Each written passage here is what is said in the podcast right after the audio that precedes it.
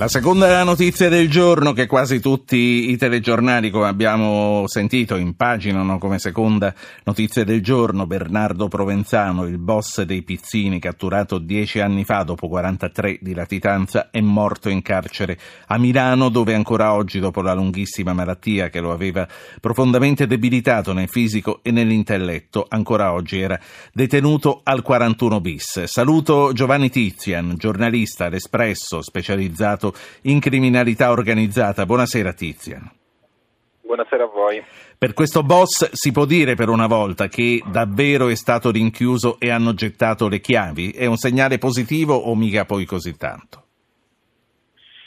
Beh sì, in questo caso si può dire, eh, bisogna uh, distinguere secondo me due aspetti. Vista la caratura di Provenzano, è ovvio che lo Stato una figura come la sua ha dovuto dare anche un messaggio a Cosa Nostra e alle altre organizzazioni mafiose, quindi zero pietà.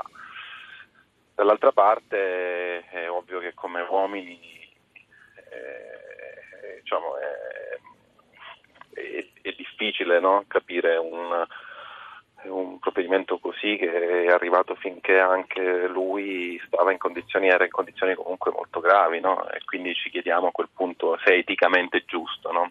Sì, realtà, diciamo, negare ai suoi familiari di vederlo fino all'ultimo, fino al momento eh, della morte. Io voglio sentire anche che cosa ne pensano i nostri ascoltatori. Eh, ricordo che anche in questo caso il nostro telefono è aperto 335 699 2949. Eh, Tizian, che cosa rappresentò, parlandone da vivo, Bernardo Provenzano? Il boss che traghettò Cosa Nostra dalla potenza di fuoco dei primi anni Ottanta alla struttura sommersa che infiltrava la società civile e talvolta volta veniva a patti? Eh, ha rappresentato esattamente le due facce di Cosa Nostra, quella più violenta e feroce e poi quella del post Totorrina, del periodo diciamo, dopo le stragi, quindi di una, di una Cosa Nostra che cercava di mh, mm, dire, riabilitarsi anche agli occhi dei complici che di fronte al sangue magari stavano cedendo e si stavano allontanando. Quindi rappresenta il periodo della sommersione, il periodo eh, delle trattative, il periodo di mh, mm, probabilmente anche della finanziarizzazione no? della, della, della, mafia siciliana. E, mh, mm, in realtà, diciamo, per tornare anche un attimo al discorso precedente, eh, i, i, i, suoi parenti sono stati gli ultimi due giorni insieme a lui, ecco, quindi questo diciamo, è stato concesso, ecco, quindi secondo me è, è stato anche dire, un gesto ecco, sì, di umanità. Eh, sì, sì, che, diciamo, Tornando a lui, e, sì.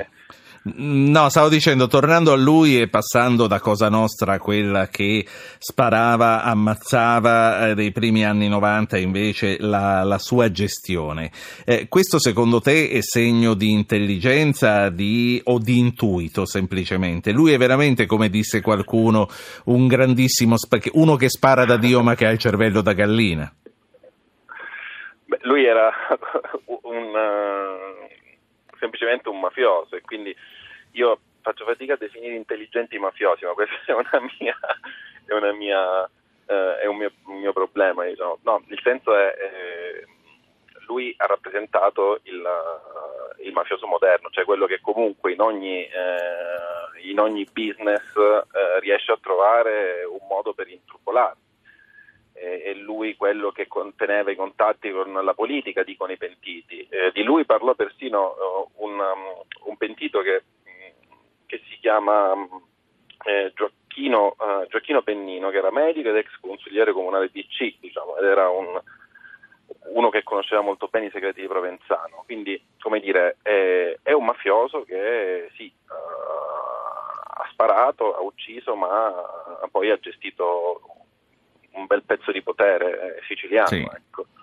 Tu eh, prima parlando della severità con cui lo Stato ha detenuto Bernardo Provenzano hai detto si doveva dare un segnale a Cosa Nostra, Cosa Nostra ha bisogno di un messaggio, Cosa Nostra ha ancora bisogno di un messaggio. Qual è lo stato di salute di questa organizzazione criminale? Tu le conosci abbastanza bene, eh, conosci meglio di tutti l'andrangheta della quale hai subito delle carezze e delle quali porti ancora i segni, vivi ancora sotto scorta ancora la situazione identica cinque anni fa. Appunto. No, Nostra, vivendo, quindi vivendo... stavo pensando appunto Camorra, Andrangheta, Cosa Nostra. Eh, chi è più cattivo, chi è più pericoloso oggi? Beh, eh, sicuramente al momento resta ancora l'Andrangheta più pericolosa, ma proprio la sottovalutazione per un periodo di Cosa Nostra insomma, ha permesso ai clan e alle cosche siciliane di, lavorare e quindi di organizzarsi in certi casi. Sono mh, diverse le operazioni che ha fatto la Procura Antimafia di Palermo e di Catania, eh, soprattutto Palermo è riuscita a interrompere la ricostituzione per esempio di una sorta di commissione provinciale come conoscevamo, ecco, quella che conoscevamo un tempo con Rina e, e, e, e compagni. Eh, quindi insomma loro si muovono. Noi abbiamo fortunatamente un apparato dire, di repressione che funziona molto bene, investigativo. Mm, Cosa Nostra sta combattendo oggi con un altro fenomeno, che è quello del, degli imprenditori che hanno iniziato a ribellarsi, cosa che ai tempi di Rina e di Provenzano non, eh, non esisteva, comunque era molto, molto, eh, erano esempi molto rari come Libero Grazie. Sì, ecco, cioè, eh. mh, quindi mh, Cosa Nostra non ha più quella campo, quella prateria no? per muoversi, deve stare molto attenta e deve fare mosse molto oculate. Ecco. questo l'ha capito anche perché strategia di Rina, eh, e forse non solo di Rina, perché diciamo, c'è un'inchiesta in corso eh, su, sui misteri no? dietro le stragi eh, di mafia, ecco, mh, la strategia di Rina in fondo non era stata condivisa proprio da tutti all'interno di Cosa Nostra. Eh, Secondo te? Provenzano sì, no, secondo te Tizian ci, ci sono dei segreti veri che Provenzano porta via con sé, che quindi siamo destinati a non Beh. sapere? Beh, eh, ne porta parecchi secondo me, eh, soprattutto del post eh, delle stragi ovviamente, ma anche il periodo successivo di quello che, diciamo, in cui si inserisce questa trattativa eh, tra Stato e mafia dove c'è un processo a Palermo. Eh, però non è vero che non sapremo mai perché c'è una speranza che si penta Totorrina. ecco. Quindi sei dottor... ma tu, tu pensi che questo possa accadere? No, io infatti ho, ho, ho sorriso. Sì, sì. Però... No, infatti è come che Mina torna a cantare, non, insomma, che non, torna in televisione. Non sono ancora persi, ecco quei segreti. A proposito invece di pentiti, Pasquale Scotti, latitante eh, di Camorra per oltre 30 anni e catturato lo scorso anno in Brasile, ha cominciato a parlare e a quando si apprende starebbe ricostruendo i cutoliani anni 80 e i legami mai chiariti col terrorismo brigatista. È solo una coincidenza, naturalmente, eh, con la, la, notizia che è uscita ed è uscita la notizia perché hanno cominciato a spostare i suoi parenti dalle case dove abitano a Napoli. Ma mh, mm, è una notizia che ci porta a interrogarci anche su che cosa potrà succedere oggi nello spietato ambiente criminale napoletano. Sì, colpisce, ha colpito, personalmente mi ha colpito molto la coincidenza no, delle, del, del giorno, cioè nel, momento, nel, giorno in cui muore Provenzano, quindi misteri, eh, si pente Pasquale Scotti, altri misteri che lui conosce, conosce molto bene, e dalla trattativa per la liberazione dell'assessore Cirillo al caso Aldo Moro, perché lui era il braccio destro di Cutolo, e, quindi insomma mh, avrà molte cose da dire ai PM napoletani e secondo me da oggi qualcuno comincerà come dire, a non stare più così tranquillo perché insomma è stato un personaggio Scotti con mille relazioni, mille legami, protetto anche, no? Perché voglio dire, chi fa una latitanza così lunga come Provenzano, 43 anni, e anche Pasquale Scotti, diciamo diversi anni, molti anni, eh, voglio dire, senza protezioni, diciamo, queste lunghe latitanze eh, non si fanno. Uh, pensiamo anche a Michele Zagaria, del Grande Casalesi o allo stesso Matteo Messina Denaro, cioè per fare queste latitanze eh, c'è una rete di protezione enorme, eh, è impensabile fare, come dire, una, eh, fuggire per così tanto tempo senza essere certo. protetti da qualcuno. Senti, faccio parlare Sandro, poi ti voglio chiedere se vedi Gomorra. Sandro Milano, buonasera. Sì, buonasera.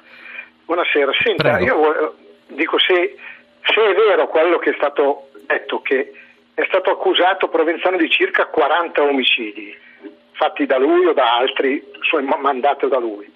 Ma allora dico, oltre ai suoi familiari, forse, ma nessun altro piange per la morte di Provenzano. Nessuno, anzi, anzi, e un plauso alla polizia e agli investigatori che ultimamente hanno avuto parecchi successi. Grazie, buonasera. Grazie a lei, signor Sandro. 335-699-2949. Ultimi secondi proprio se, se, volete mettervi in mezzo anche voi. Giovanni Tizian, giornalista, L'Espresso. Gomorra con i suoi Savastano e i suoi Ciro, lo vedi? Eh, sì, sì, l'ho, l'ho visto.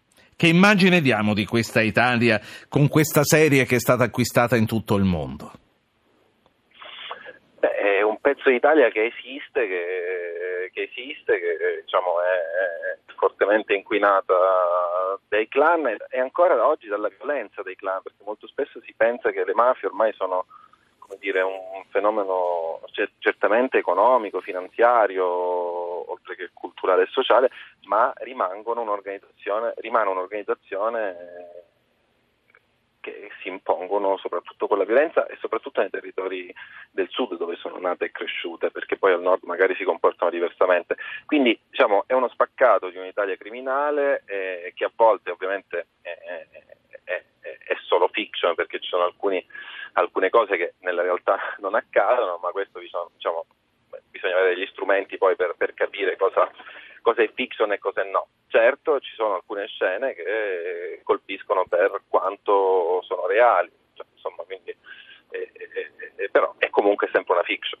Quindi eh, è sempre una fiction come lo fu la Piovra, la Piovra che eh, ricorderai fece irritare molti politici proprio certo. per la denuncia in quel caso delle collusioni tra Cosa Nostra Beh, e i politici. certo, la, la, la Piovra poi diciamo, era in un periodo in cui eh, la parola mafia era anche difficile pronunciarla, eh, quindi ancora più coraggioso. Grazie, grazie a Giovanni Tizian, giornalista all'Espresso, buona serata. Arrivederci.